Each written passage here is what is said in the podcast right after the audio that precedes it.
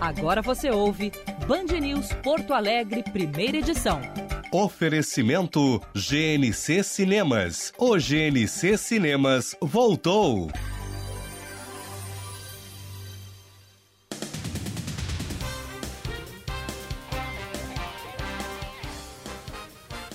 Nove horas vinte e nove minutos, bom dia! Está no ar o Band News Porto Alegre, primeira edição. A partir de agora, ponta a ponta, Brasil Estados Unidos, comigo, Diego Casagrande, aqui de Orlando, na Flórida, e com Gilberto Echauri, em Porto Alegre, no estúdio da Band News.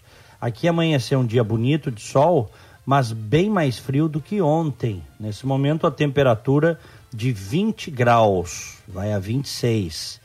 Hoje, quando eu abri mais cedo a porta, sentia um pouquinho da friagem, né, que não tinha ontem.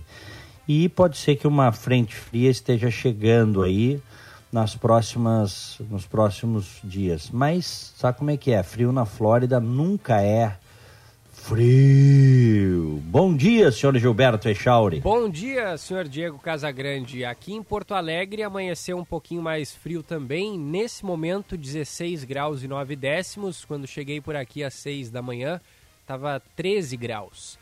Um dia bonito de sol entre nuvens. Nesse momento, mais nuvens do que sol, pelo menos aqui no alto do Morro Santo Antônio. Máxima para hoje é de 22 graus na capital gaúcha. Pela minha experiência aqui de quase dois anos e, meia, e meio de Flórida, Echauri, frio mesmo, olha, no máximo um mês, sabe? Um mesinho, assim. Uhum. Em, ali em janeiro. Ali. É, isso, ali janeiro, pode ser um pedacinho de, de dezembro. Mas é frio ou... mesmo, frio quanto, assim? Tipo Serra Gaúcha em julho? Não, não, não. Não? Não, não, nunca, não passei por isso ainda aqui. Uhum. Claro, eventualmente pode acontecer, mas é frio assim, a mínima que eu peguei aqui era, sei lá, 7 graus, mas sensação térmica bem de temperatura mais elevada, sabe? Sim, sim. Então você com um casaco, um casaco quente se vira bem, sabe? Claro, nada que tu não estivesse acostumado, né? Não. Nós somos gaudérios nascidos em Porto Alegre. Tá boa essa definição para ti? Tá ótimo, perfeito. então tá bom. Vamos abrir o programa com as manchetes.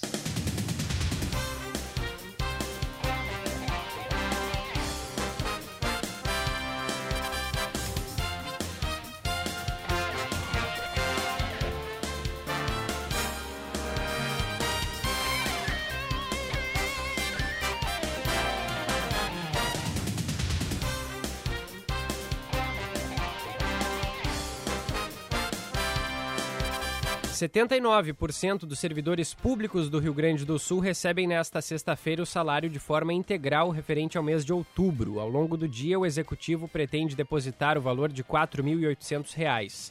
Os 21% restantes serão pagos no dia 10 de novembro, quando serão complementados os salários de quem ganha acima deste valor.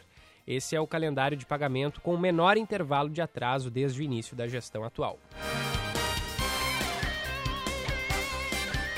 Presidente Jair Bolsonaro admite, admite reeditar o decreto para incluir unidades básicas de saúde no programa de parcerias e investimentos do governo federal. A declaração foi dada após o texto publicado pelo Ministério da Economia é, ser revogado na última quarta-feira, depois de críticas de que seria um início de privatização do SUS. Não tinha nada a ver com privatização, mas, lamentavelmente, grande parte da mídia fez um carnaval em cima disso vai privatizar o SUS, o pobre não vai poder ser atendido pelo SUS, etc, etc. Revoguei o decreto, fiz uma nota explicando o que, que era esse decreto, dizendo que nos próximos dias poderemos reeditar o decreto, que deve acontecer semana que vem. Bolsonaro não deu detalhes sobre o novo decreto e o ministro da Economia Paulo Guedes garantiu que a privatização do SUS nunca foi cogitada. Segundo ele, o projeto buscava soluções para as unidades que estão com obras paradas e sem operar no Brasil. Isso deve ter sido uma dessas dez decisões que a gente toma por dia, que chega aqui e fala assim: olha, ministro, porque as coisas que são decisivas, elas vão para o Congresso, são reformas, são examinadas. Se fosse uma privatização do SUS, tinha que ter ido para o Congresso, aí o Supremo opina se é um caso de subsidiária ou não. Não é nada desse tipo. E um terremoto de magnitude 6.6 do mar Egeu foi sentido na Turquia e na Grécia nesta sexta-feira. O forte tremor ocorreu por volta das 8h50 pelo horário de Brasília e chegou até Atenas. O epicentro foi a cerca de 17 quilômetros da costa da Turquia, na região da província de Esmirna.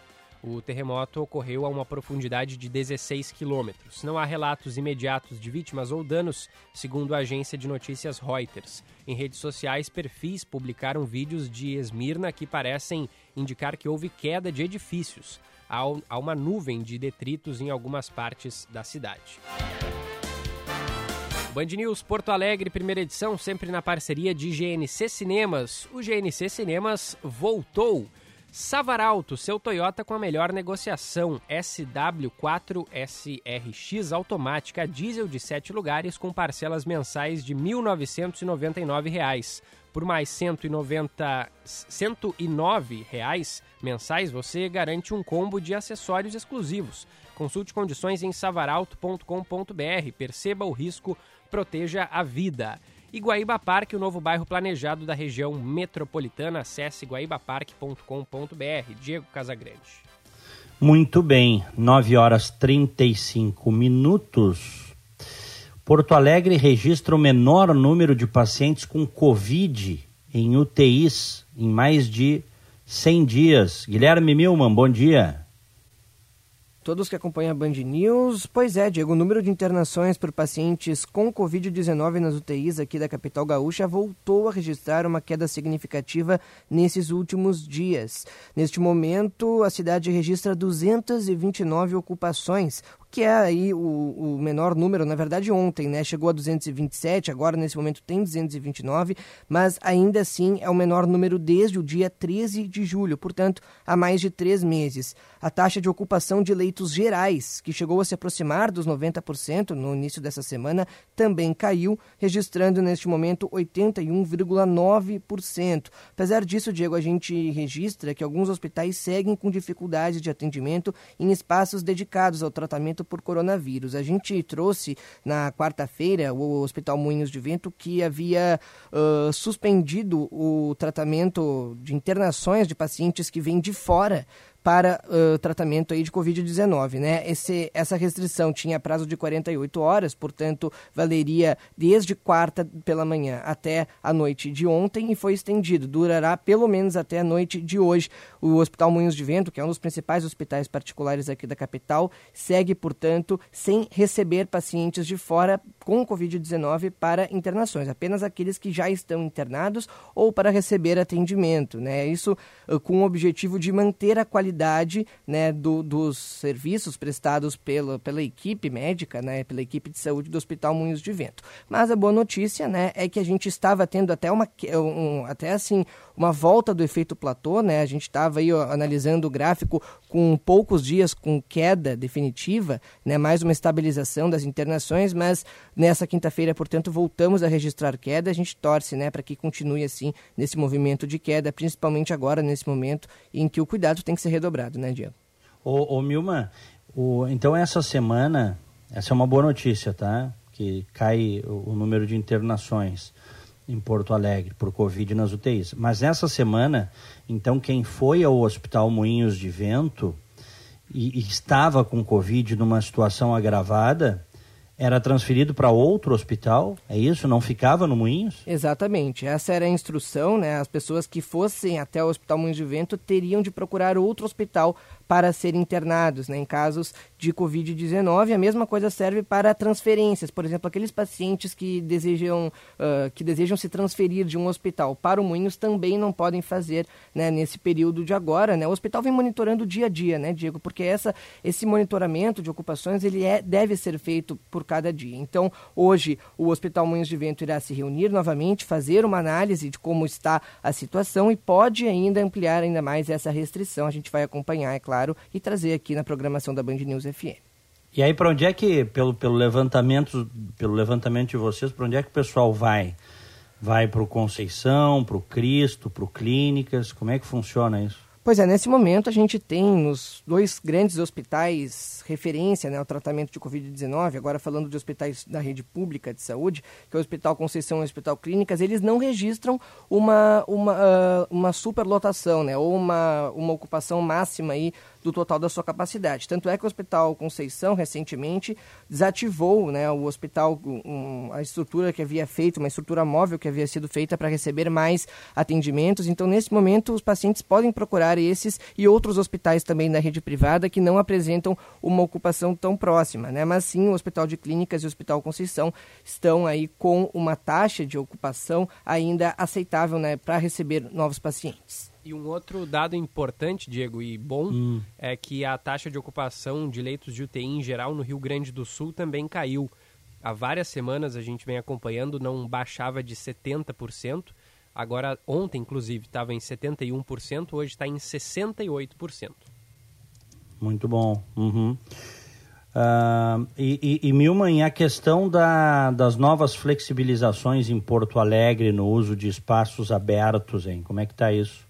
Pois é, Diego, mais uma vez, né, mais uma medida de flexibilização. Ao longo de toda dessas últimas semanas, a prefeitura tem publicado diversos decretos, né, diversas medidas, na verdade, no diário oficial do município. E nessa quinta-feira, portanto, novas medidas foram flexibilizadas para clubes e, e também para condomínios, né, principalmente em atividades esportivas, diz respeito às piscinas, por exemplo. Né? As piscinas elas podem operar na, na capital gaúcha agora, piscinas abertas, com restrições de 50% do público, né? E também uh, com respeitando um espaçamento de dois metros entre cadeiras e espreguiçadeiras que ficam ao redor, né? Exceto, é claro, se for da mesma família ou de pessoas que, que moram junto com essa pessoa, então Obviamente, ele não precisaria ter esse, esse, distanciamento, mas entre outras pessoas deve haver um espaço entre dois metros. Né? E para cuidar nas áreas da piscina é obrigatório também o uso de máscara, obviamente, que pode ser dispensada dentro da piscina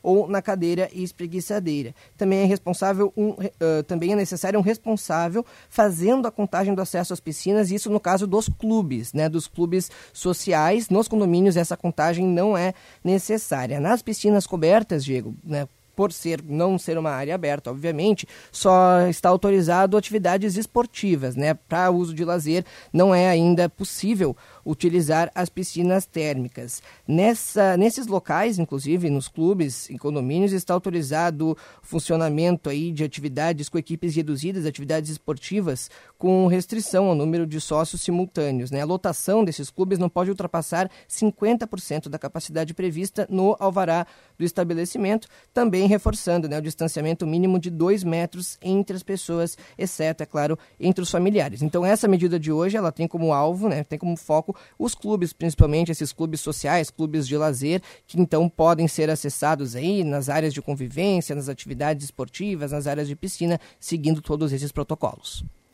Muito bem, obrigado Guilherme Milman, um abraço. Valeu, Diegão, um abraço para ti e para o Gilberto. Abraço. Valeu. 9 horas 42 minutos. Lembra para os nossos ouvintes, por gentileza, Echauri, o nosso WhatsApp? 99411 0993 51 é o DDD 99411 0993. Já é, tem dois recados aqui que me fizeram lembrar de algo bem bom que inclusive eu comentei contigo anteontem, mas aí o teu sinal cortou e a, acho que tu acabou nem ouvindo, não sei. Mas a hum. Jurema, nossa ouvinte, durante o teu recesso é, médico, é, ela mandou uma caixa com muitas, com muitas comidas gostosas, cuca, bolo. É, é mesmo? É mesmo, é. A nossa ouvinte assídua mandou para mim, para o Milman, para o César Cidade Dias. Deixo um abração para a Jurema, ela participa aqui com a gente. E também para o César Bellini, do Baguetes Recheados, Diego. que Outro, conhece, outro craque. Tu conhece bem. Ele também mandou aqui para Band News dois baguetes enormes, assim, um de é, calabresa, outro, é, meio calabresa, meio estrogonofe e um outro doce de chocolate, é, chocolate de gramado. Assim, uma maravilha, uma delícia. Então quero mandar esse abraço aqui para os nossos dois ouvintes que mandaram guloseimas para Band News. Muito obrigado. Muito bem. Olha, e vocês estão passando bem aí, hein? Viu só? Por duas razões. Por duas razões. Primeiro, porque estão ganhando esses mimos deliciosos dos ouvintes. e eu não tô aí, sobra mais também. é, verdade, é verdade. A Jurema disse que queria mandar para ti também o César e o César Bellini, mas muito longe, né? Aí o, é claro, era, lógico, é, lógico. O frete ia ser bem. Mas a, aproveitem aí que eu estou muito bem representado, tá? Aproveitei bastante, com toda certeza. Então tá bom. Olha, ontem o Glenn Greenwald pediu demissão do The Intercept alegando ter sido censurado num artigo do Intercept americano aqui, tá? Que tem o Intercept americano e tem o Intercept brasileiro, tá? É, não sei se chegasse a acompanhar isso, Chauri. Sim, ele queria fazer críticas ao Joe Biden, né? Exatamente, porque vem crescendo agora de uma semana para cá, principalmente, essas suspeitas de que o filho do Biden, o Hunter, quando Biden era presidente, fez tráfico de influência usando o nome do pai.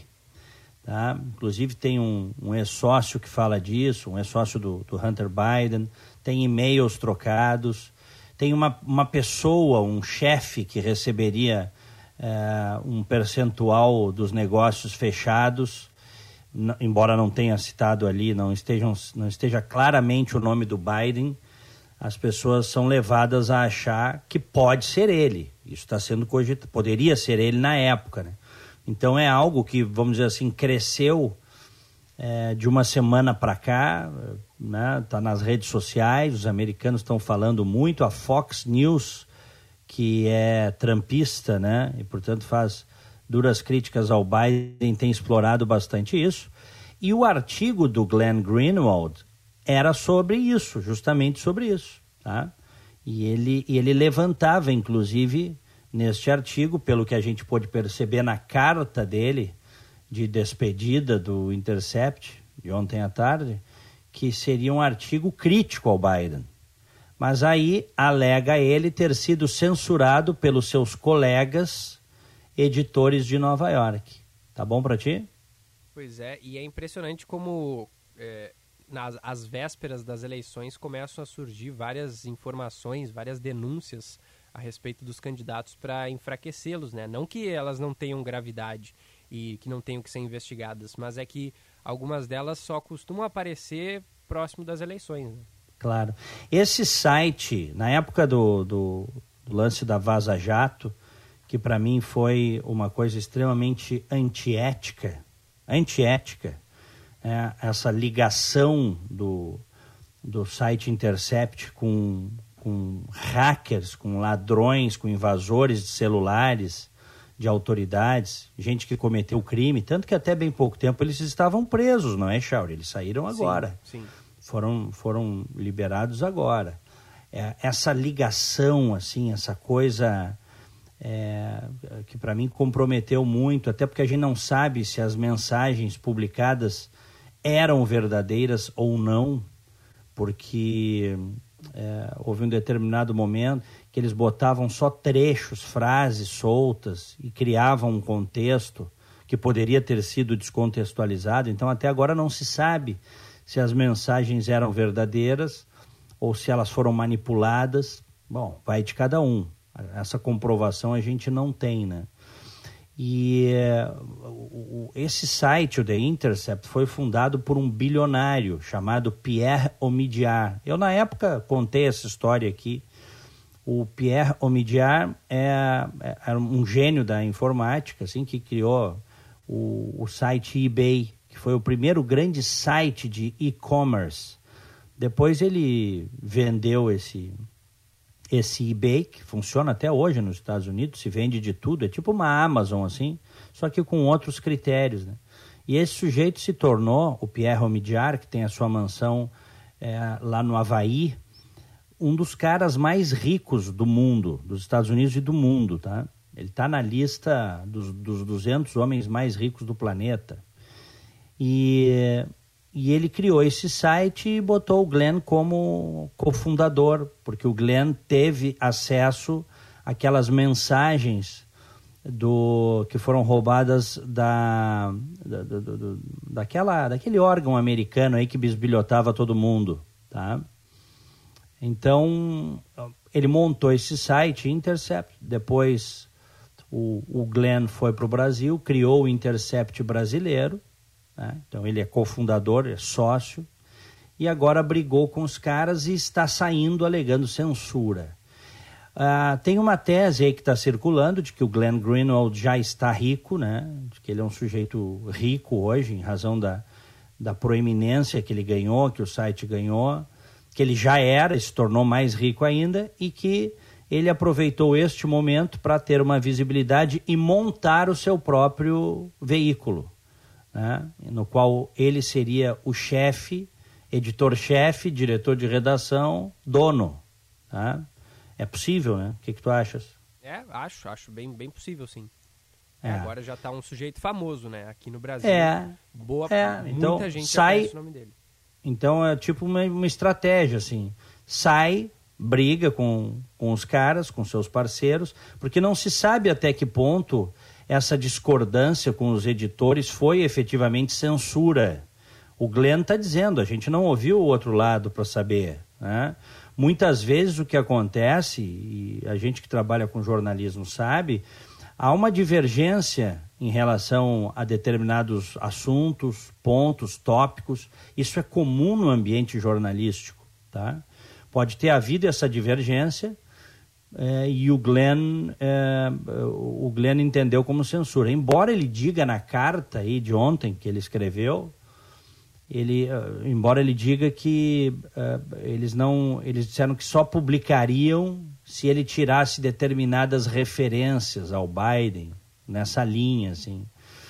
Então eu acho que ele está de certa forma é, aproveitando também a ocasião para né, sai, sai atirando, monta o seu site que vai ter em função disso também grande, pode ter grande repercussão, é. tanto aqui nos Estados Unidos quanto no Brasil. Né? É, eu estou lendo aqui a reportagem do UOL sobre isso e que tem uma nota do Intercept criticando o Glenn, que diz o seguinte: é, o, de acordo com aqui com o site o Intercept, o Glenn estaria fazendo um papel de vítima.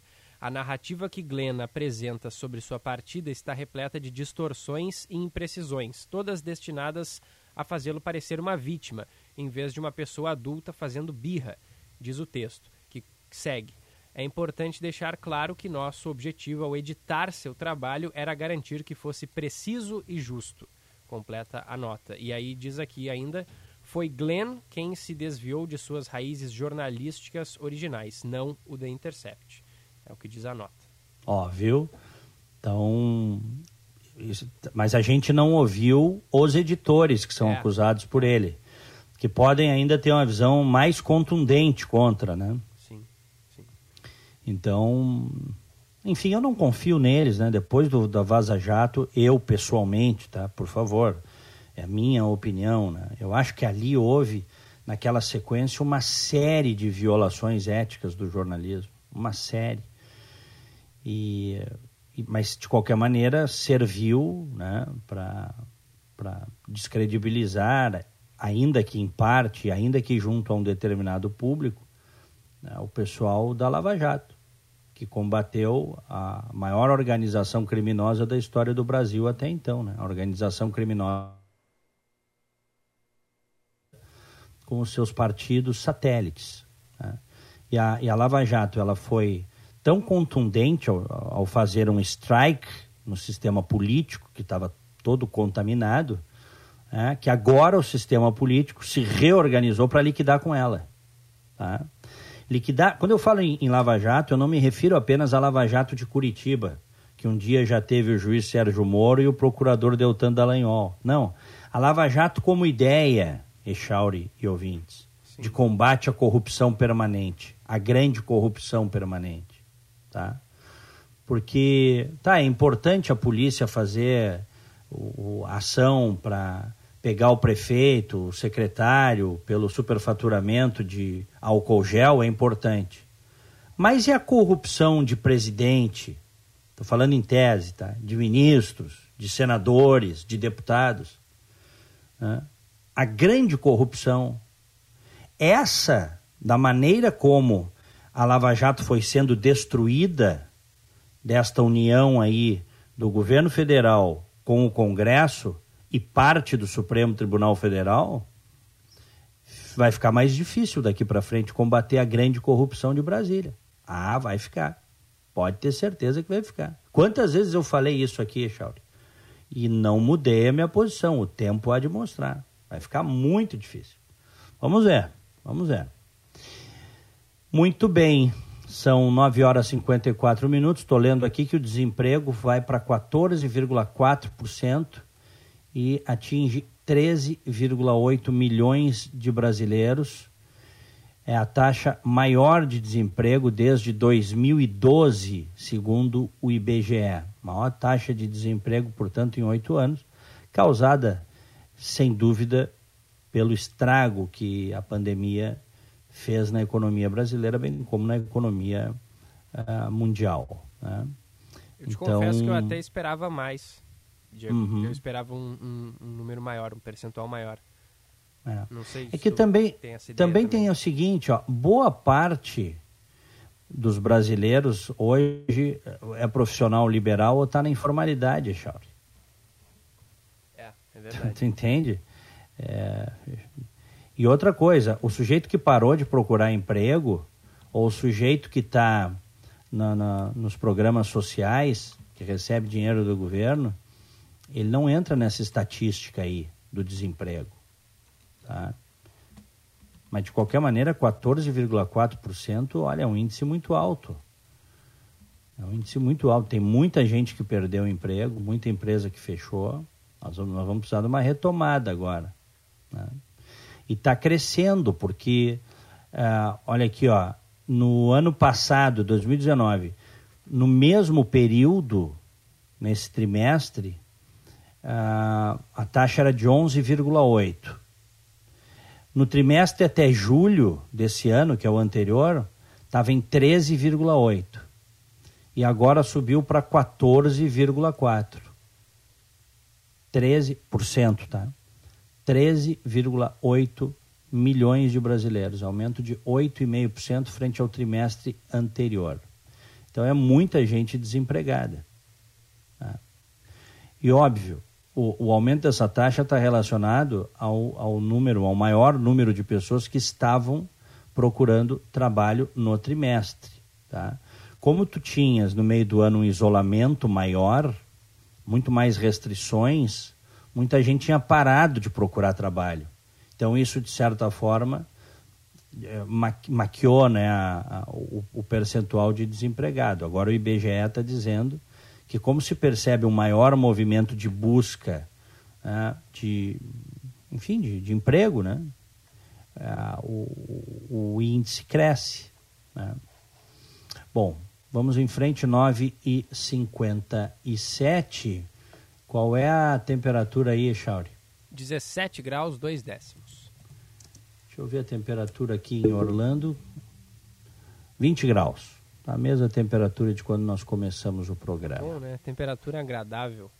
É. Eu, eu prefiro, sabia, Diego, a primavera e o outono do que o inverno e o verão, para ser sincero. Não curto muito os extremos do frio e os extremos do calor.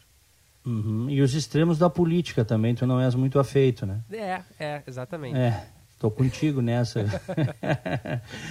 Olha aqui, ó. Rodovias e praias gaúchas terão reforço na fiscalização durante o feriado prolongado de finados. Vamos com o Jean Costa.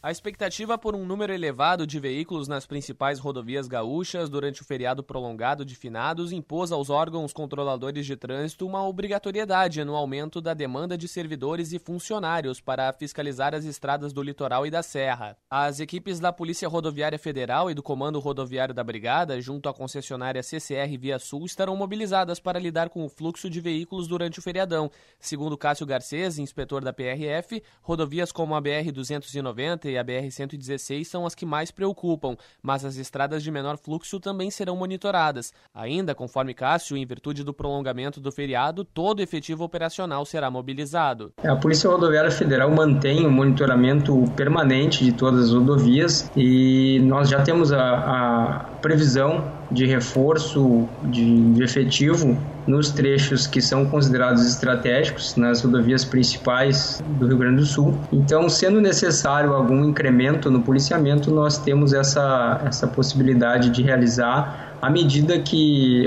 as ocorrências vão surgindo e que ocorram trechos que possam apresentar algum problema. No entanto, a fiscalização não será voltada apenas para o trânsito, mas também para as praias do Rio Grande do Sul, que irão contar com uma maior atuação da Brigada Militar, Polícia Civil e o Corpo de Bombeiros Militar. O vice-governador e secretário da Segurança Pública do Estado, Ranolfo Vieira Júnior, garantiu que, devido a um pedido dos prefeitos das regiões litorâneas, um planejamento para aumentar o efetivo foi elaborado com o intuito de dar conta do patrulhamento nas praias do Rio Grande do Sul.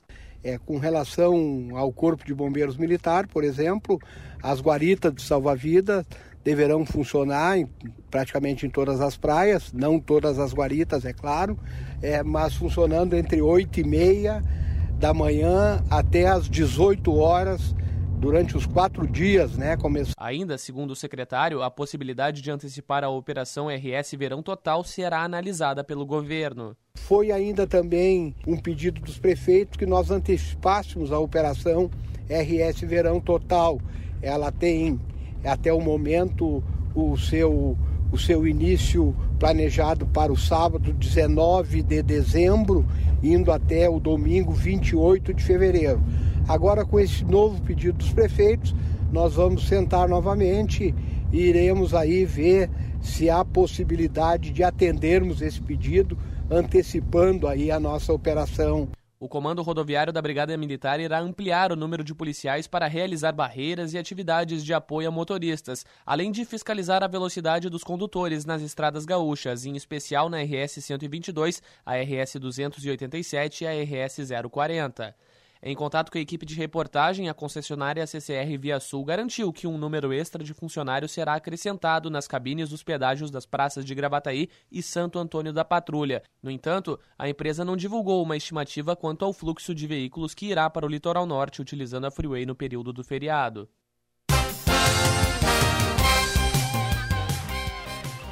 Dez horas, um minuto. Vamos fazer um giro por Brasília? Vamos nessa. Comissão de senadores para acompanhar registro de vacinas na Anvisa é proposta.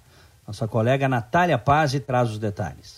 Diante da corrida pela vacinação contra a Covid-19, a criação de uma comissão temporária de senadores foi proposta para acompanhar o registro das vacinas na Agência Nacional de Vigilância Sanitária. Requerimento é do senador Humberto Costa. Segundo o documento, a comissão também deve monitorar toda a cadeia produtiva, os processos de desenvolvimento, produção, aquisição e posterior distribuição de uma vacina à população.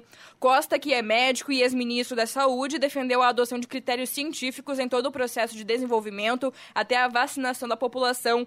Pela proposta do senador, a comissão deve contar com seis senadores titulares e seis suplentes, ouvir o ministro da Saúde o diretor-geral da Anvisa e funcionar por quatro meses. Com base em declarações do presidente Jair Bolsonaro, o senador se disse receoso que haja uma politização de uma questão que diz respeito à saúde pública. Sentimos de algumas colocações do presidente da República e de integrantes do governo uma espécie de tentativa de politizar um tema que não pode de forma alguma ser politizado. O tema das vacinas deve ser tratado de uma forma absolutamente científica, levando-se em consideração tão somente a eficácia, a segurança dessas vacinas. A Anvisa autorizou a importação pelo Instituto Butantan de insumo para a produção da vacina produzida em parceria com a farmacêutica chinesa Sinovac.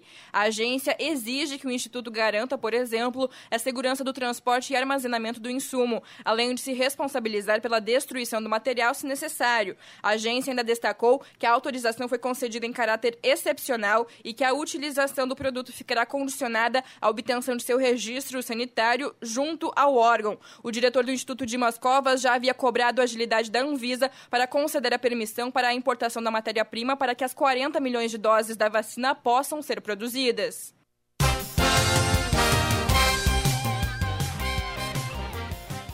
Dez horas três minutos aqui em Orlando, 20 graus. Em Porto Alegre, 17 graus. Ô, Diego, agora que a hum. gente ouviu a reportagem sobre a vacina, eu tô curioso para saber o que, que tu pensa a respeito da obrigatoriedade da, da vacina contra a Covid? Olha, ah, isso aí já existe, né? Tem várias vacinas que são ah, que existe uma obrigatoriedade, né? Você precisa vacinar seus filhos, as crianças. Aqui mesmo nos Estados Unidos existem certas vacinas que têm obrigatoriedade, viu, Echauri? Uhum. É obrigado vacinar os filhos. Tal. Em relação à Covid, que, enfim, está na mídia, é um assunto extremamente falado em todos os telejornais, nas redes, em todos os lugares, eu não colocaria uma obrigatoriedade, tá? Eu não colocaria.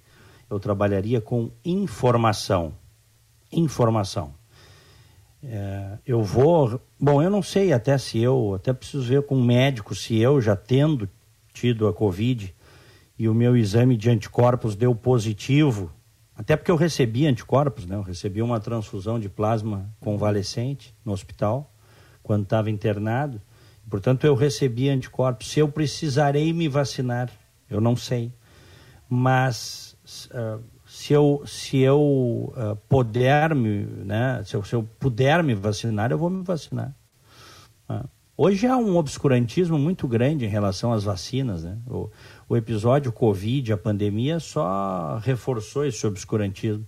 Já há alguns anos existem movimentos anti-vacina que são contra vacinas de pólio, grupos que são, são contra vacinar é, contra o sarampo, e por, por falar... isso o retorno, é, o retorno do sarampo em vários países, incluindo aqui nos Estados Unidos, no Brasil, sabe? Claro, claro. E por falar na vacina da polio, a campanha nacional de vacinação contra a poliomielite que está em andamento, ela foi prorrogada por mais três semanas, justamente porque não foi atingido o, o, a meta, né? Foi a, até agora, pouco mais aí de umas três semanas de andamento dessa, dessa campanha, 51% do público-alvo se imunizou contra a poliomielite. Então, uhum. é, a gente vê mesmo né, não, esse movimento.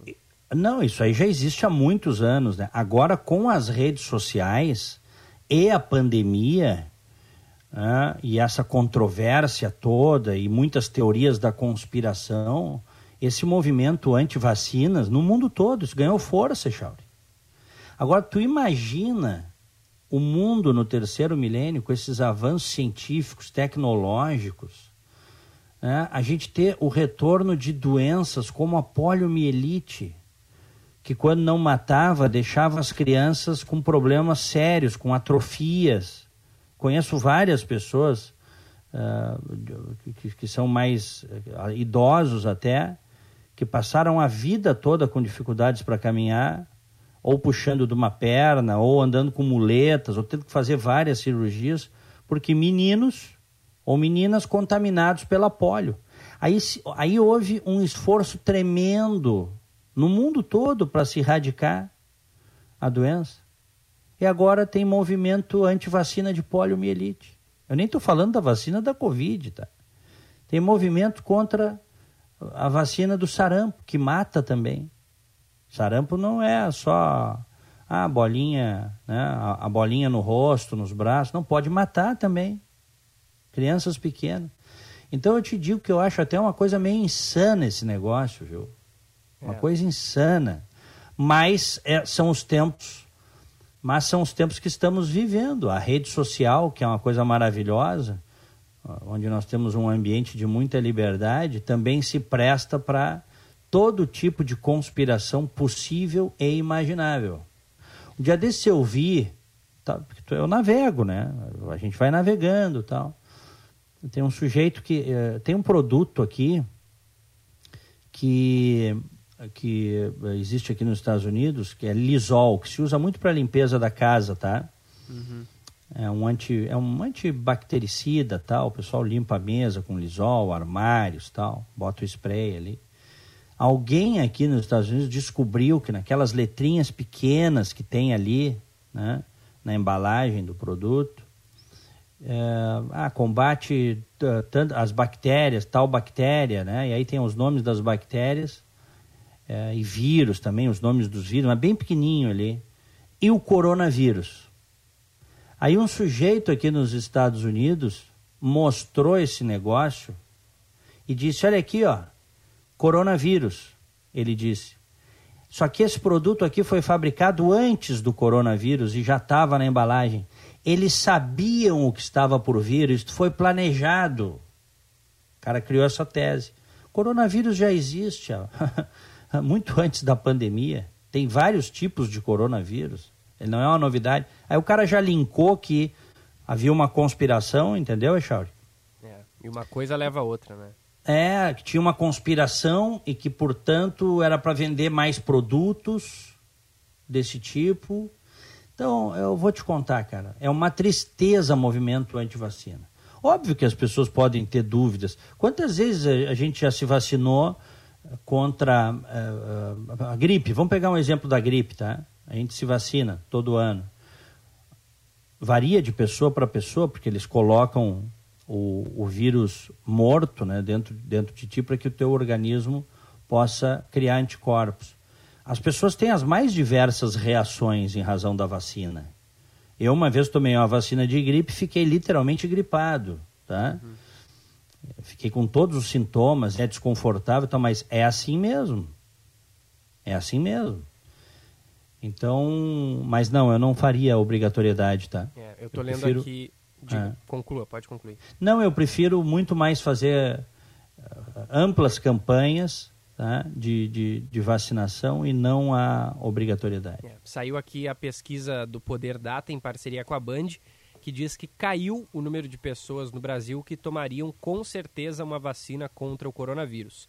O índice passou de 82% para 63%. É uma redução uhum. bem significativa. É. O total dos que não tomariam subiu de 7% para 22% e 56% dos ouvidos acham que a vacina deve ser obrigatória, enquanto 36% responderam que não deve ser obrigatória. Uhum. Muito bem.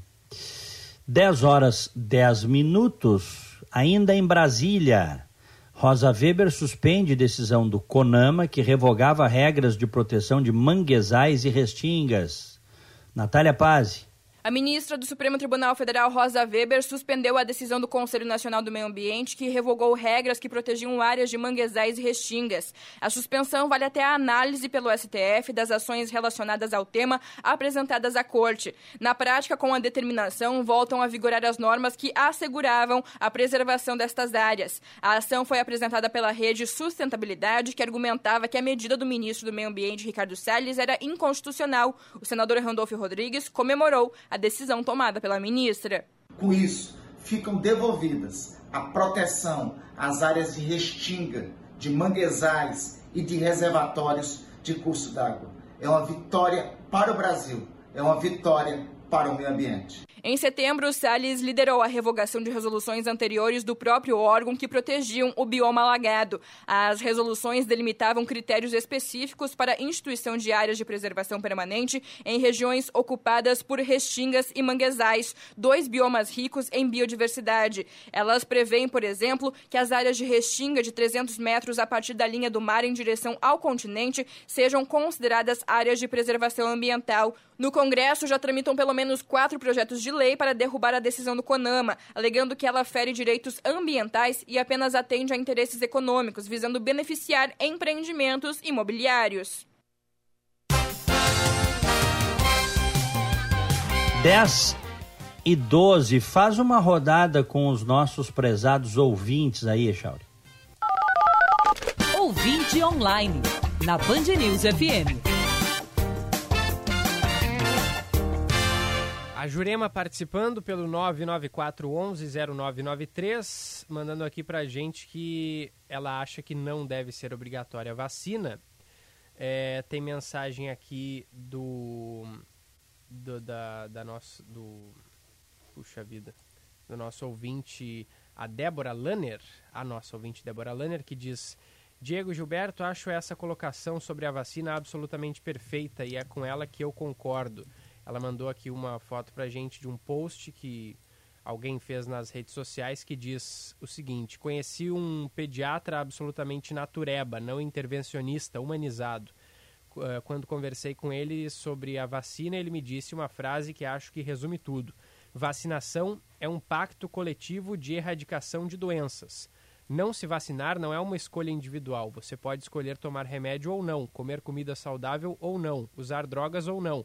Mas quando você não toma vacina, não é sobre você. Doenças que já estavam erradicadas voltam e matam outras pessoas. Pessoas que talvez não tenham o mesmo acesso à saúde que você tem. É uma quebra de pacto social e é elitista, mandou a nossa ouvinte. Débora Lanner. É, não, acho que faz todo sentido. Faz É. muito sentido também, né? Eu acho também, né, quando a gente bota a É. vida de outras pessoas em risco, é, talvez é, extrapole um pouquinho a questão da liberdade individual. Mas é um- eu, não tenho uma opinião formada ainda, sinceramente. Eu não gosto da ideia de obrigar as pessoas a fazer tal coisa. É, mas acho bem isso, Diego. Eu, eu, eu sou É, favorável mas- à informação. Acho que as pessoas. Mas, têm- Echauri, Hum. por exemplo, tá? Tu quer ter teus filhos. Aqui, vamos pegar o caso aqui dos Estados Unidos. Tu quer ter, tu queres ter os teus filhos no colégio e ter alguns benefícios ah, em relação às escolas aqui, tá? Se a, a vacinação é obrigatória, tu não matricula se tu não tiver a carteira de vacinas atualizada, simples. E aí? Como é que faz? Porque eles dizem o seguinte: tu não vai colocar em risco os outros. Porque se o teu filho se contamina, ele pode contaminar outras pessoas. Certo? Começa esse movimento e vários não se vacinam, daqui a pouco tu tem um surto dentro da escola. Então, não pode. Né? O que se cogitou também fazer era o seguinte: o, sabes que se o sujeito não vota, ele não pode, por exemplo, concorrer em concurso público. Tem algumas, algumas restrições se o sujeito não, não vota e pelo menos depois não vai ajeitar a sua situação, justificar. Cria um embaraço para ele, um problema para ele. Né? É nesse sentido que se poderia, né, como forma, se a gente está pensando na coletividade, é uma coisa discutível, se criar ah, restrições para quem não quiser se imunizar, entendeu? Res- Restrições do, do ponto de vista do Estado, né? É, é, concordo. E- e- Esse é o ponto. Mas eu, eu, eu prefiro a coisa da informação, tá? Da informação. É, eu tô contigo nessa. Tem mais mensagem aqui dos nossos ouvintes. A Beatriz Santos. Me preocupa o fato de a vacina ter sido muito pouco testada. E se ela tiver efeitos negativos, como foi a talidomida nos anos 50? A talidomida não era vacina, mas ainda faz vítimas. Será? Tenho medo dos efeitos colaterais a longo prazo. Mandou É. a Beatriz. A, a talidomida era um medicamento que foi desenvolvido no- nos anos 50 e que, ah, olha, se eu não me engano, tá? Ele era um medicamento para auxiliar as gestantes a não ter náuseas, enjoo. Teria que buscar mais informação sobre isso. O problema, não sei se as gestantes ou as pessoas que tomavam de maneira geral, o problema é que aca- acarretou malformação de muitos fetos. E as crianças nasciam sem os membros, sem braços, sem um braço, sem os dois braços. E, e não só, né? Isso é a parte visível. Muitas crianças morriam, inclusive, né? e, e nasciam até com deficiências auditivas, visuais. Foi uma coisa que se dizia era a geração talidomida, né? Depois foi, foi proibido esse, esse medicamento. É. Tem- ô Echauri, vai mais uma mensagem aí, mandamos o bom dia para os nossos ouvintes e vamos com o Paulette. Tá, tem mensagem aqui do Emerson. Bom dia, amigos. No gancho dos comentários sobre os antivacinas e teoria da conspiração, o que você sabe, Diego, sobre o projeto MK Ultra nos Estados Unidos? Fato ou fake? Pergunta o Emerson. Eu te confesso que eu não, não- não- nunca ouvi falar nesse MK Ultra. Conhece, Diego? Não, nunca ouvi falar disso. Mas a gente pode dar um Google aqui, a gente fica sabendo rapidinho. É. mas, mas eu não sei, eu realmente não sei, não, não posso comentar. O ouvinte até pode mandar alguma coisa para ti aí, eu vou procurar também, a gente comenta na semana que vem, né? É, tô rapidamente aqui, ó, MK Ultra, joguei no Google. Aí a, a primeira página é do Wikipedia, que também não é muito confiável, mas né, também não, tam- não dá para descartar totalmente. MK Ultra foi o nome de código dado a um programa ilegal e clandestino de experiências em seres humanos feitos pela, feito pela CIA, o Serviço de Inteligência norte-americana. As experiências em seres humanos visavam identificar e desenvolver drogas e procedimentos a serem usados em interrogatórios e tortura, visando debilitar o indivíduo para forçar confissões por meio de controle de mente. Ah, é possível. Esses programas secretos que muitas vezes violam os direitos individuais e, e o próprio senso de humanidade, Eles existem, né? É. É, é, é possível, eu não sei, mas é, é possível. Bom, é, então vamos pros, vamos, vamos mandar o nosso bom dia? Vamos lá. Bom dia! No Band News Porto Alegre, primeira edição.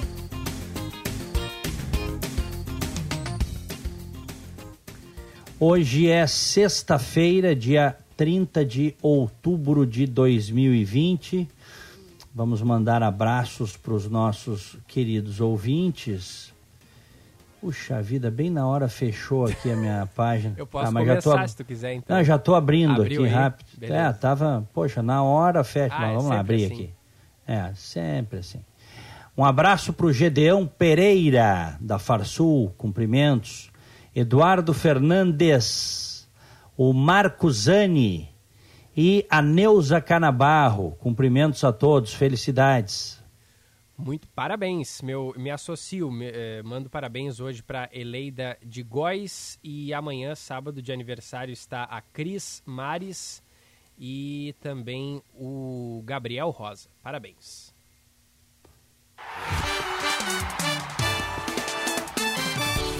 Esportes, na Band News FM. Alô, Paulette, bom dia. Bom dia, tudo bem com vocês? Tudo, bem? Olha, eu, se tiver vacina, eu vou me vacinar e quero ser obrigado a me vacinar, viu, Diego? Porque o HIV Uhum. não tem vacina até hoje, mas se tiver, quando tiver, eu vou me vacinar. A gente tem que É, se eu- vacinar, sim. É, eu acho também, né? Não, não se tem a gente nenhuma. é se a gente quer retomar a vida com menos riscos né é, é temos família, né? Todos É. temos família. É. É, vamos começar pelo nosso núcleo mesmo, né? Não vamos querer Mas tu és- contaminar alguém ou ser contaminado. deixa deixa eu te perguntar o, a questão bem controvertida em relação à vacina tu, tu defendes a obrigatoriedade que o sujeito tenha de se vacinar e caso não faça que ele eh, sofra restrições da parte do estado Não, restrições não, mas ele tem que ser obrigado, porque isso aí é uma coisa que tu, tu mesmo usaste, isso é uma questão de, de segurança, segurança de para evitar contaminação. Assim como as crianças são, eu viajei várias vezes para a América do Sul, tu deve ter viajado também, se não fizer febre amarela, tu não entra lá. É. Então, então não tem, é uma questão de saúde, é uma questão sanitária. Tem que ser obrigado a vacinar. é, a Austrália por exemplo exige A Austrália É, exige também, exatamente. É, a uma vacina da febre amarela, só não. É, é isso aí. Uhum. Viste o jogo ontem, Diego? E, e Não e consegui assistir. Eu não consegui, tu vais falar pra nós, mas ontem eu fui jogar um futebolzinho. Mas que Eu, espetáculo. Olha aí. eu até fiz, eu até fiz um story sobre isso. Quem quiser seguir lá no Instagram, arroba Diego Casagrande. Sempre que eu falo aqui no programa, surge um monte de seguidores, tá? Então tô falando de novo. Arroba Diego Casagrande no Instagram. Porque foi o meu primeiro cardio pós-Covid, pós-pneumonia. Eu- e eu optei, uh, um amigão aqui montou um, um grupo de brasileiros para fazer uma peladinha no R9, que é um- tem umas quadras aqui em Orlando, a gente locou. Claro que eu não corri, né? Eu mais caminhei em campo, porque. Ficou pescando Mas foi o meu de primeiro. centroavante, Diego? Ou ficou de É, goleiro? pois é. Pe- pe- Põe, põe pescaria nisso. Mas eu jogo mais, eu jogo mais de zagueiro, tá? Mas foi muito bom, porque em determinados momentos eu nem tava correndo, meu coração ia lá em cima. Eu tô, tô fora, completamente fora de forma. Mas o meu pulmão tá bom, isso é muito importante, me deixa muito Sabe, Diego, feliz depois do que eu tive. Eu tinha muito medo de ficar, de ficar com fibrose pulmonar, que eu sei de vários casos. E o médico disse: não, teu pulmão tá zerado, tá limpo, toca a ficha. Então eu fiquei feliz por isso, né? Só que o, o futebol ele tem uma peculiaridade. Quem corre mantém um ritmo constante e a respiração acompanha, a- o, o metabolismo acompanha. No futebol, tu tens arranque, tu tem uma, uma interceptação e o teu cardio dispara. Se tu fosse bem ne- num jogo de futebol, é sinal que realmente está 100% recuperado. É, Diego- tô- Oi. Não, eu ia dizer, Paulette, o Diego pegava a bola e passava de primeira, assim, só tapa, pra não precisar, não precisar alcançar muito. Sabe quanto, quanto tempo fica um centroavante por jogo com a bola no pé? Sabe? Tem uma pesquisa disso. Ah. Ele não É. fica 10, 10 segundos por jogo com a bola no pé. O Diego deve ter feito isso, deve ter ficado 2 segundos e meio, então, ontem. É, mas eu joguei, é, eu joguei de, joguei de zagueiro, que é para ela não Ah, precisar. É, Ah, para não, é- precisar. Zagueiro plantado, né? Mas É, é, e, e, aí vai. Mas é bom futebolzinho, né? Pra, é, pra gente que gosta. Eu bom, tu fosse, tu fosse atleta profissional, Paulette. Fui, 14 anos. Mas olha, é. eu tô aqui em Atlântida, amanhã na casa do Dodge Sirena, nós temos um grupo, a gente joga sábado e domingo lá, nos, nos uhum. feriadões. O Dodge, inclusive, é. joga aqui conosco, né? Esse, esse, esse jogo aí do, do, na casa do Dodge é famoso, né? Há muito tempo. Ah, é o QG. Nós temos o QG Beach e o QG Porto Alegre. E, uhum. e, joga o ano inteiro. É, é, muito legal, uma turma muito boa. Muito legal. Mas, Mas fala olha, do, do, Começa pelo Grêmio ontem que ganhou do Juventude. Grêmio.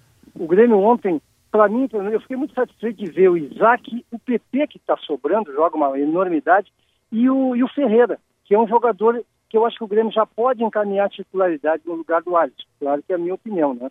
Mas o Grêmio não jogou bem de novo. O Maicon faz muita falta, mas também ficou evidente, Diego e amigos, a diferença de Série A para Série B.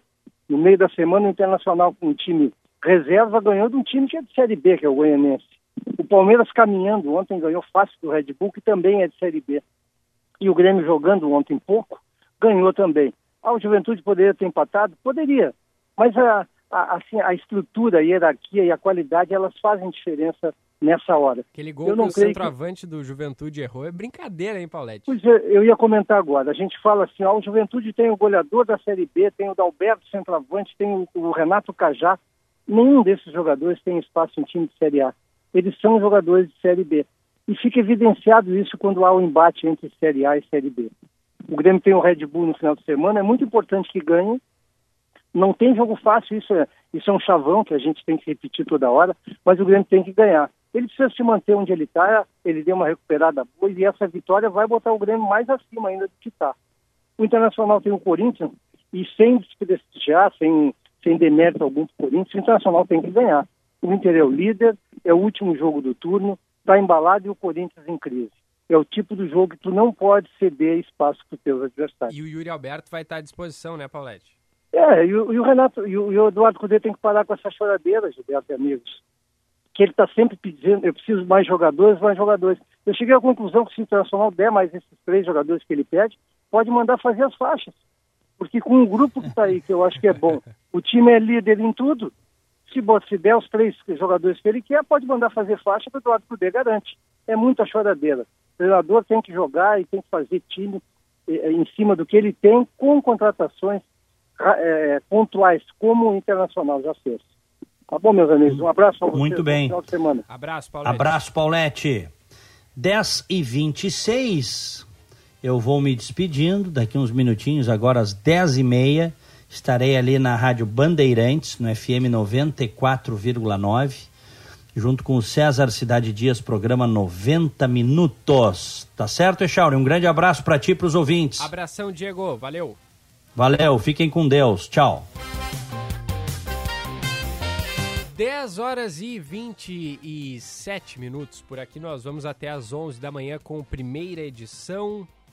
Pelos seus 99,3 FM, ouvintes podem participar pelo 994 11 0993. 994 11 0993. Antes do intervalo, a gente atualiza o trânsito. Seu caminho.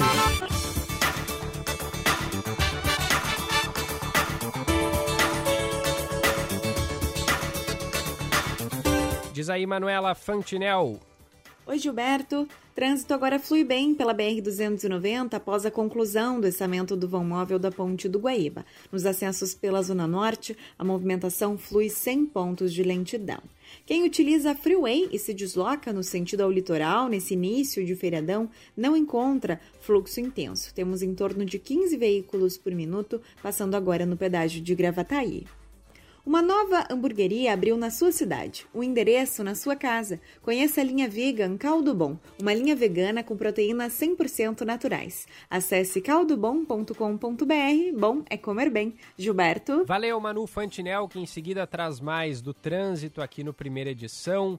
Na volta do intervalo, a gente vai trazer mais informações sobre a redução nas internações em leitos aqui na capital gaúcha. Tem também a segurança redobrada nessa ida ao litoral neste feriadão. Tem informação também sobre a volta às aulas, atualização dos dados da Covid-19 aqui no Rio Grande do Sul, informações sobre a Feira do Livro também, de forma totalmente online.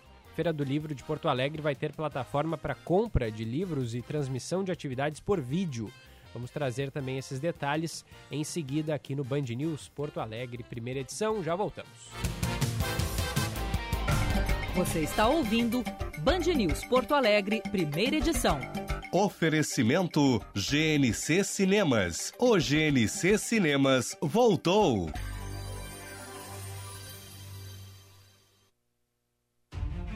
Toda volta no cinema é inesquecível.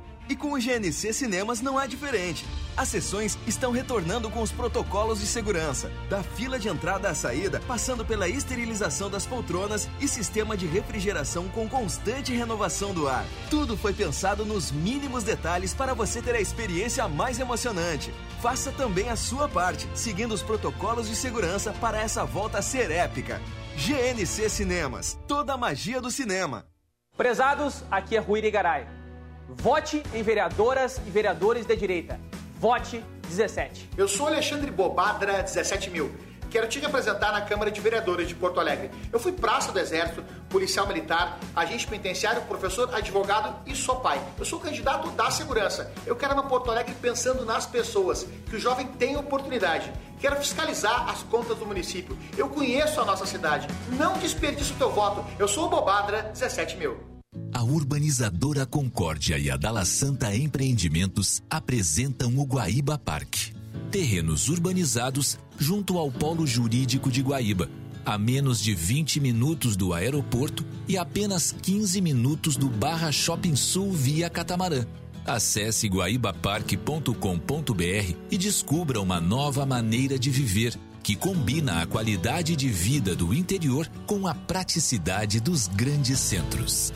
Um bom time começa por um bom goleiro. A administração de uma cidade começa por um bom prefeito. Alguém com muita disposição, conhecimento e experiência. Chegou a hora de Porto Alegre mudar de verdade. Sem dúvida, Derlei. Precisamos vencer essa crise e também os problemas históricos que se arrastam há 30 anos na nossa cidade. Eu me preparei para isso.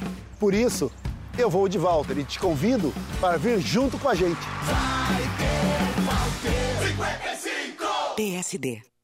Referência em ortopedia e traumatologia. O Hospital Independência de Porto Alegre tem ocupado as primeiras colocações em números de cirurgias no Rio Grande do Sul.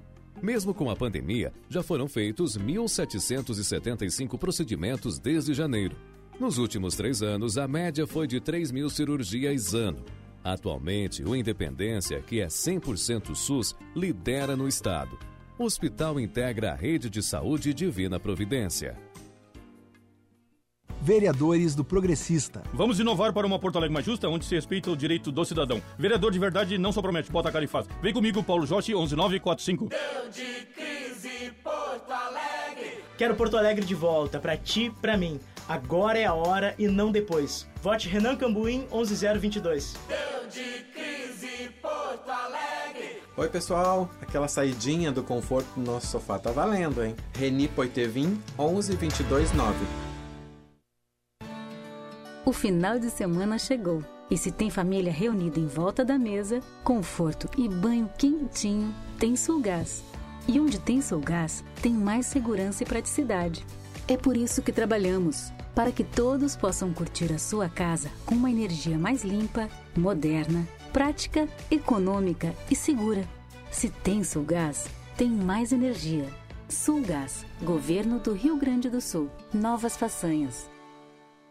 A Porto Alegre de verdade precisa de um prefeito de verdade, que primeiro faz, depois fala. Um prefeito que tem atitude, assume responsabilidades e toma decisões. Ele vai lá e faz e cumpre, né, com aquilo que ele se propõe a fazer. Um prefeito de verdade sabe que eleição é importante, mas também sabe que a pandemia não acabou. Continua atento, monitorando dia a dia para não deixar faltar leitos e cuidar das pessoas, da saúde e dos empregos. Eu sou Marquesan. Prefeito Marquesan, mais Porto Alegre. Savaralto, seu Toyota com a melhor negociação. Corolla Altis híbrido 2021 com parcelas de 999 reais, mensais e SW4 SRX automática diesel de 7 lugares com parcelas mensais de 1.999 reais. E por mais 109 reais mensais você garante o seu Toyota equipado com um combo de acessórios exclusivos. Consulte condições em savaralto.com.br. Perceba o risco, proteja a vida. Conheça agora os candidatos a vereador pelo Democratas. Olá, meu nome é Rodrigo Tapa Buraco. Meu número é 25005. 25005. Sou professor Todeschini número 25500, alinhado ao Bolsonaro e aos valores conservadores. Por menos Estado e menos impostos, vote Todeschini 25500. Chegou a hora da Restinga eleger um vereador. Valtencir Cruz do Vitrine 25511. Vem comigo.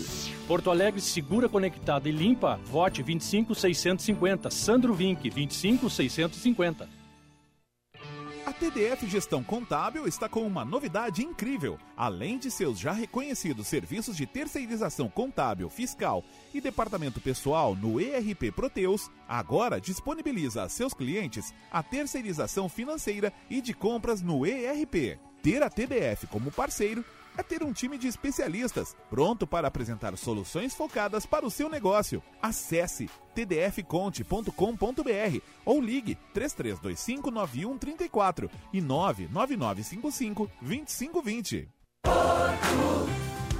De novo. Juliana Brizola foi autora do projeto da Escola de Tempo Integral, impediu o fechamento de escolas públicas, criou a sala de amamentação nos locais de trabalho, apoiou as fundações de pesquisa como Cientec e Fundação Jardim Botânico, criou o projeto da Delegacia de Crimes Raciais e Delitos de Intolerância. Juliana fez muito pelas pessoas. Como prefeita, ela vai fazer muito mais. Juliana Brizola Prefeita, 12.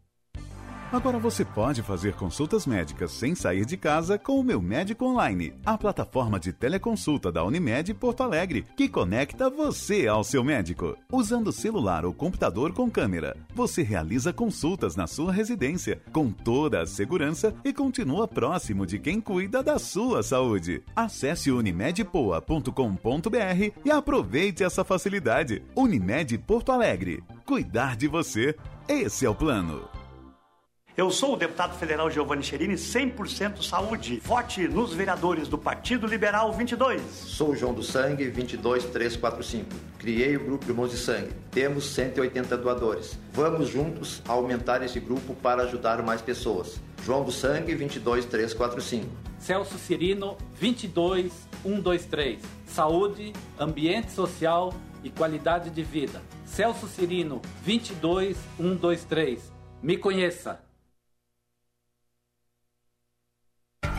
Você está ouvindo Band News Porto Alegre, primeira edição. Oferecimento GNC Cinemas. O GNC Cinemas voltou.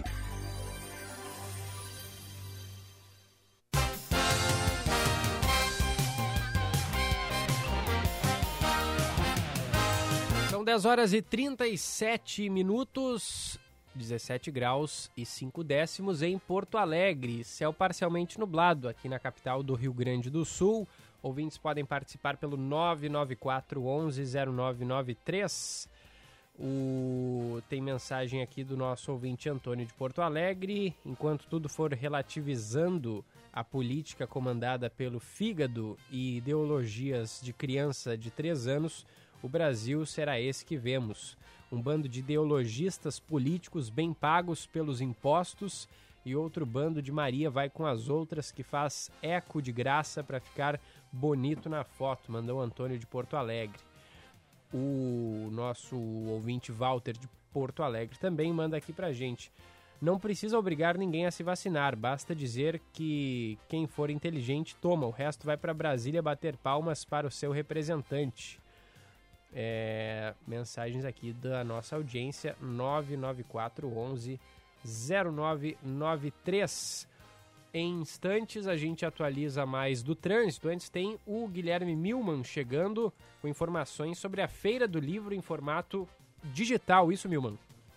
Exatamente, Gilberto. Bom dia novamente para ti. Essa Feira do Livro começa hoje, obviamente, assim como todos os outros eventos deste ano, com de forma totalmente digital, uma, de forma totalmente diferente né, do que a gente está acostumado um dos principais eventos da capital gaúcha, estudava inclusive a possibilidade de realizar algumas atividades presenciais. No entanto, quando a prefeitura autorizou a realização de feiras presenciais, já não havia tempo de montar uma estrutura que se adaptasse às restrições. Por isso, então, foi decidido que toda a Feira do Livro será feita através de uma plataforma online. Os visitantes que costumavam frequentar a Praça da Alfândega vão encontrar as ofertas de livros em 51 bancas virtuais que podem ser acessadas pelo site www.feiradolivro.com.br barra expositores. Repetindo então, www.feiradolivro.com.br barra expositores. Ali você vai encontrar então diversas editoras que devem seguir oferecendo livros com descontos, a exemplo do que era feito nos anos anteriores. Né? Um dos atrativos da feira justamente é a oportunidade das pessoas encontrarem livros com preço abaixo daquele do mercado. Mas agora né, tem uma grande diferença. Os leitores terão de aguardar para receber a sua compra, obviamente, porque vai ser uma compra online. O presidente da Câmara Rio Grandense do Livro, Isatir Botim Filho, explica que cada expositor organizou uma logística própria de entrega. Porto Alegre aqui a, a, maioria das bancas estão trabalhando com teleentrega, estão trabalhando com entrega por uh, pedal, né, bicicleta.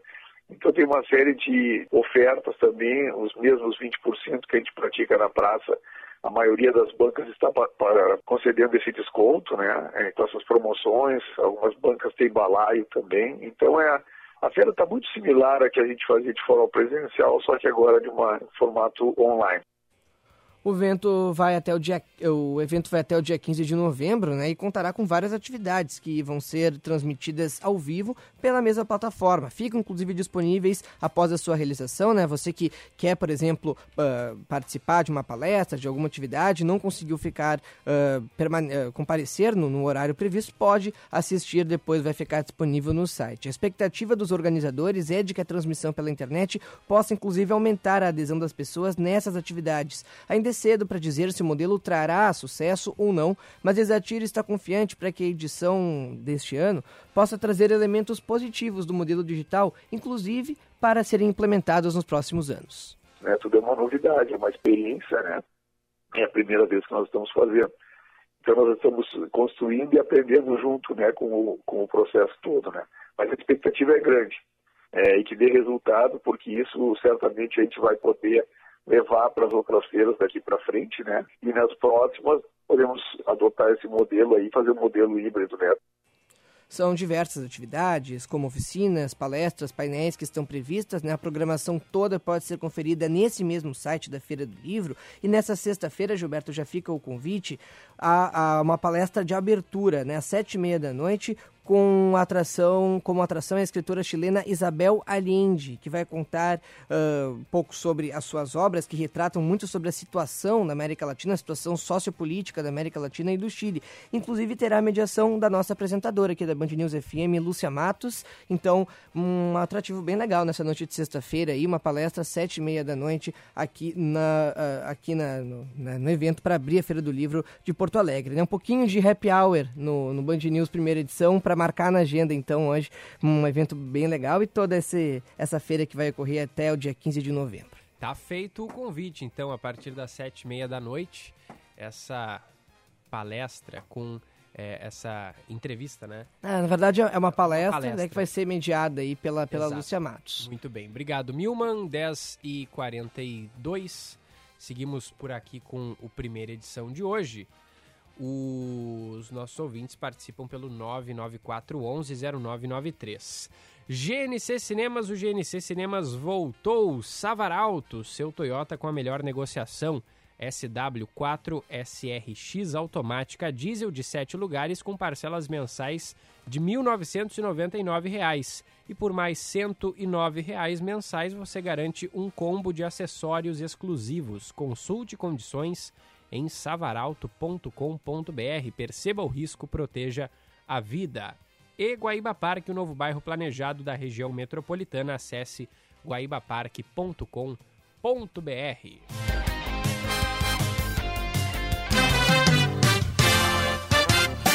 Alma dos Negócios, com Ana Cássia Enrich.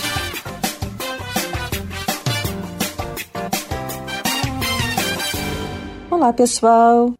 A indústria moveleira deverá valer 718,3 bilhões de dólares em todo o mundo até 2025. E hoje é a categoria de produto que mais cresce no ambiente online. O aumento do mercado de revenda e do modelo de assinaturas de aluguel tem alimentado esse rápido crescimento. As gerações Y e Z têm incentivado o boom de revenda e assim, estima-se que impulsionem a diminuição de 12 milhões de toneladas de móveis e objetos que acabam em aterros todos os anos, reduzindo com isso o impacto ambiental. Pois agora, varejistas gigantes estão entrando no espaço de aluguel de artigos para casa, oferecendo novidades e peças de alta qualidade que os consumidores talvez não possam comprar. Outros oferecem o incentivo de experimentar antes da compra e de efetuar a compra antes do término do período de locação. A IKEA, por exemplo, instituiu um programa de troca em algumas de suas lojas. Os clientes são encorajados a retornar seus móveis levemente usados à loja para serem revendidos por valor mais acessível ou repassados a instituições de caridade e, ao devolvê-los, os clientes recebem um voucher com uma porcentagem do valor original do item, determinada pela condição atual. Com certeza está aí um novo modo de consumir. Bom final de semana a todos. Valeu, Ana. Bom fim de semana. Agora 10 horas e 45 minutos. Seguimos girando a reportagem, atualizando as principais informações desta sexta-feira, hoje, dia 30 de outubro de 2020. 30 de outubro já, hein? Eu tive a impressão que outubro passou tão rápido, não sei a percepção dos nossos ouvintes, mas na minha opinião realmente passou voando. Olha só, uma boa notícia: 313 mil vagas de empregos com carteira assinada são abertas no país no mês de setembro, segundo dados do CAGED. Vamos a Brasília, tem informações chegando com a repórter Larissa Arantes. Foram abertas no país, em setembro, 313.564 vagas com carteira assinada, de acordo com os dados do CAGED, o Cadastro Geral de Empregados e Desempregados, divulgado pelo Ministério da Economia. O resultado foi o melhor para meses de setembro desde o início da série histórica, em 1992, e foi o terceiro mês consecutivo de saldo positivo. O setor da economia que mais contribuiu para o índice foi a indústria de transformação. Mesmo com o resultado resultado positivo neste mês. No acumulado do ano, o saldo é negativo. Foram fechados 558.597 postos. O ministro da Economia, Paulo Guedes, destacou os números registrados nos últimos meses e fez uma comparação com anos anteriores de queda do produto interno bruto. É que no acumulado do ano de 2020, que foi a pior pandemia da história, o maior impacto que o Brasil já sofreu com essa crise de saúde global, o acumulado de perdas de empregos é menor do que nos dois anos de queda de PIB, 2015 e 2016. Durante a coletiva de apresentação dos dados do CAGED, o secretário especial de Previdência e Trabalho, Bruno Bianco, ressaltou as medidas de redução de custo do emprego no país adotadas pelo governo reitero nosso compromisso de desburocratização, de desregulamentação, de maior segurança jurídica, de redução do custo do emprego no Brasil, para que nós possamos ter cada vez mais dados positivos como esse. Neste ano, de acordo com o CAGED, o mês com pior resultado foi abril.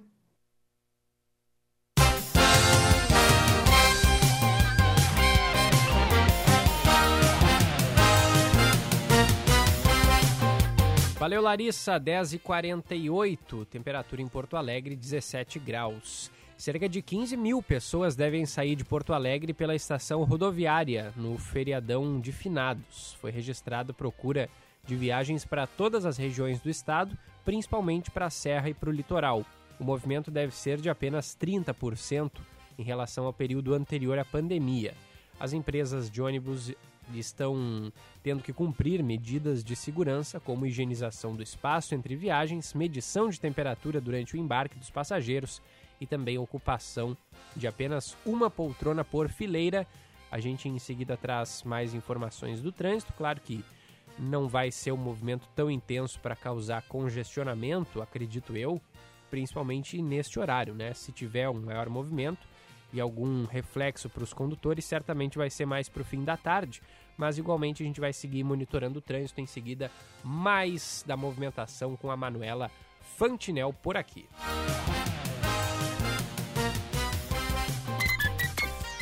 certa, na Band News FM. Oferecimento Semana do Empreendedor Fecomércio. Inscreva-se em fecomércio-ifenrs.org.br barra Semana do Empreendedor. Noblesse, absoluta em bairros nobres. Acesse noblesse.com.br. 10h49. A FEComércio RS promove uma live com o vice-presidente da República, Hamilton Mourão. O bate-papo trará uma visão sobre o contexto político e econômico do país. Um debate que auxiliará os empresários gaúchos a formarem suas expectativas para um futuro próximo. Dia 10 de novembro, terça-feira, às 17 horas, no YouTube da FEComércio, youtube.com barra vídeos FEComércio RS. Não perca! Está na hora de Porto Alegre ter sua primeira prefeita. Fala pras tuas amigas que a Manu vai abrir mais creches. Conta que vai ter microcrédito para ajudar quem tem ou quem quer ter um pequeno negócio. Avisa na Restinga que o hospital vai ter maternidade. E bota no grupo da família. Porto Alegre já teve mais de 40 prefeitos. Agora é hora de ter uma prefeita para cuidar melhor de todas e todos. Agora é a tua vez. Passa no comitê, cola teu adesivo e vem com o movimento Muda Porto Alegre. Agora é 65.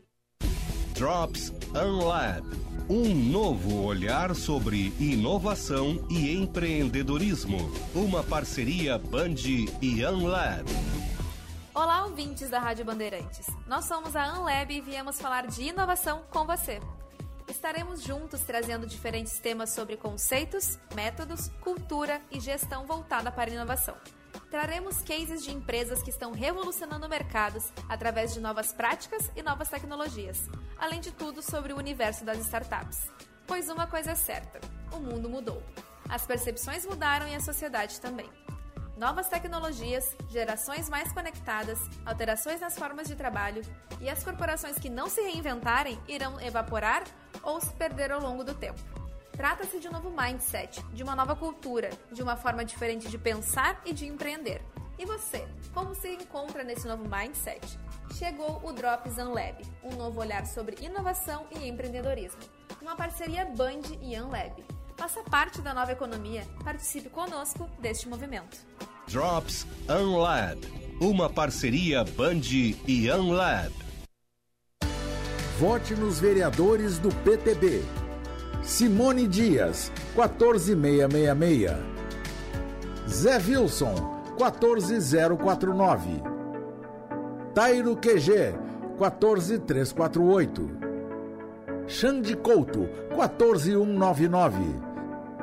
Vote nos vereadores do PTB.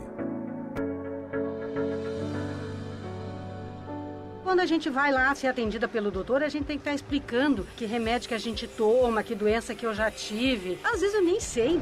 Prefeito Melo. Vamos criar um sistema único, online, com histórico médico e os exames de cada pessoa. Onde quer que seja o atendimento, seu histórico vai estar disponível lá. Só quem conhece a cidade conhece a melhor solução. Tamo junto, Melo é 15. Olá, eu sou João Deli, vote nos vereadores do 10. Olá, sou o Dr. Luiz Barroso, advogado das comunidades. Estou preparado para te representar. Vem comigo, pode acreditar. 10, 9, 10. Dr. Raul Fraga, 10555, médico comunitário, mais acessibilidade, saúde para todos. Fechado com Bolsonaro, João Derli. Fala, meu pessoal, tudo bem? Você que quer mais esporte, saúde e educação, Dudu é 10, 6, 7, 8. Vote consciente, vote na renovação. Sou representante da saúde, vote enfermeira Cléo, 10, 104. Você está ouvindo Band News Porto Alegre, primeira edição. Oferecimento GNC Cinemas. O GNC Cinemas voltou.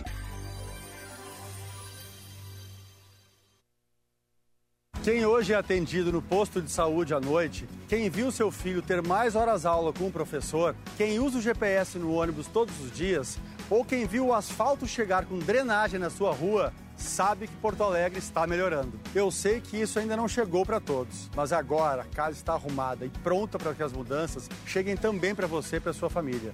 Não é hora de trocar o caminho, é hora de continuar e fazer ainda mais. Eu sou Marquesan. Prefeito Marquesan, mais Porto Alegre. Toda volta no cinema é inesquecível. E com o GNC Cinemas não é diferente. As sessões estão retornando com os protocolos de segurança, da fila de entrada à saída, passando pela esterilização das poltronas e sistema de refrigeração com constante renovação do ar. Tudo foi pensado nos mínimos detalhes para você ter a experiência mais emocionante. Faça também a sua parte, seguindo os protocolos de segurança para essa volta ser épica. GNC Cinemas, toda a magia do cinema. Pelo certo, a gente reinventa. 90590. Luvas com celos 9999 pelos animais. Nova Era chegou, Margot 90777. Sou Maria Angélica, vote 90001. Professor Orlando 90111 por mais educação. Ricardo Bristotti 90222 pelos animais. 90190 Tenente Nereu Lopes. Sustentabilidade Zé Barreto 90080. E se você pudesse proporcionar mais liberdade aos seus filhos? Poder brincar na rua, subir em árvores, correr nas praças. Isso é possível. A urbanizadora Concórdia e a Dala Santa Empreendimentos apresentam o Guaíba Parque. Um bairro planejado com mais de 7 hectares de áreas verdes e cinco grandes praças que irão proporcionar muita qualidade de vida ao ar livre. Acesse guaibaparque.com.br e faça uma simulação de compra. Já pensou uma prefeitura que cuide melhor de todas e todos? A gente não precisa escolher entre um passado de obras inacabadas e um presente paralisado por brigas. O prefeito, vice-prefeito, ex-prefeito e o ex-vice-prefeito já tiveram a sua chance. Agora é hora de seguir um novo caminho. Para Porto Alegre mudar, vote 65. Agora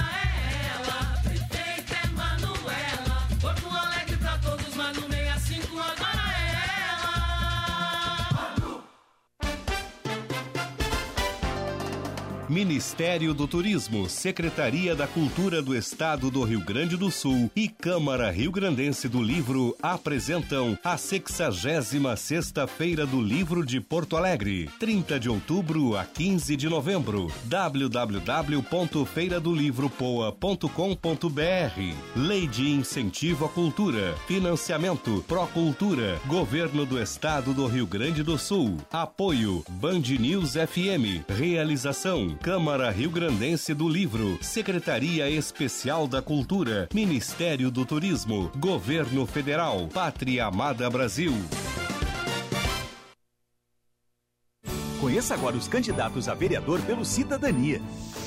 Sangue Novo na Política, Alessandro Boneca, 23 e 500. O candidato dos rodoviários e demais categorias trabalhadoras. Pela permanência dos cobradores, vote certo, 23 e 500. Existem candidatos que sabem falar e outros que sabem ouvir. Qual você quer que te represente? Por isso pode contar comigo. Quero ser o seu vereador, aquele que te ouve. Rodrigo Mezenga, 23723. Nos últimos três meses já fui assaltado duas vezes. Prefeito Melo. Basta ouvir as pessoas para conhecer a triste realidade da segurança em nossa cidade. Melo vai encaminhar à Câmara de Vereadores a lei de incentivo à segurança para a aquisição de veículos e armamentos e de mais câmeras e centrais de monitoramento. E também vai reforçar a estrutura da Brigada Militar e da Polícia Civil que atuam em Porto Alegre. Só quem conhece a cidade conhece a melhor solução. Melo é 15. Estudar Direito para melhorar o mundo. Vestibular FMP com inscrições abertas. Única faculdade privada de Direito no Rio Grande do Sul com o selo OAB Recomenda. FMP. Direito para a Vida. Acesse o site fmp.edu.br.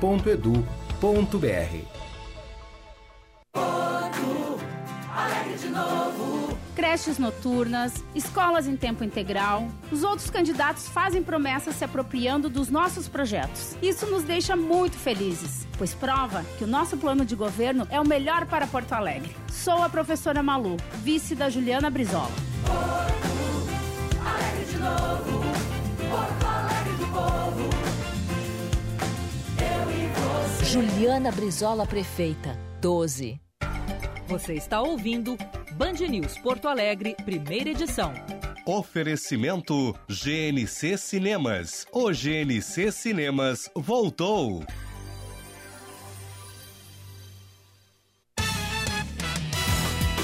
Faltando um minuto para as 11 da manhã, de volta na Band News para atualizar o trânsito. Seu caminho. Manuela Fantinel.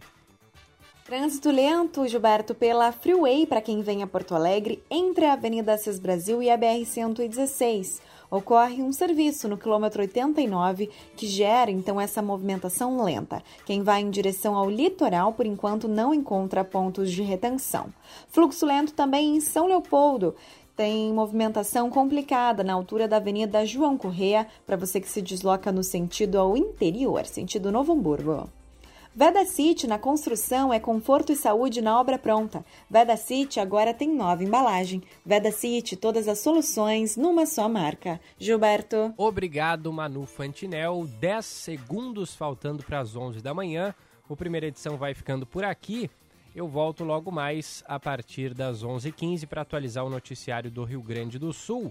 Segunda-feira tem mais Band News primeira edição com o Diego Casagrande e com o Guilherme Milman. Eu estarei de folga na segunda-feira, finalmente, um feriadinho que eu folgo e volto na terça-feira a partir das 6 horas da manhã aqui na Band News FM na atualização do noticiário local. Muito obrigado pela sua audiência. Tenha uma ótima sexta-feira. Você ouviu Band News Porto Alegre, primeira edição. Oferecimento GNC Cinemas. O GNC Cinemas voltou.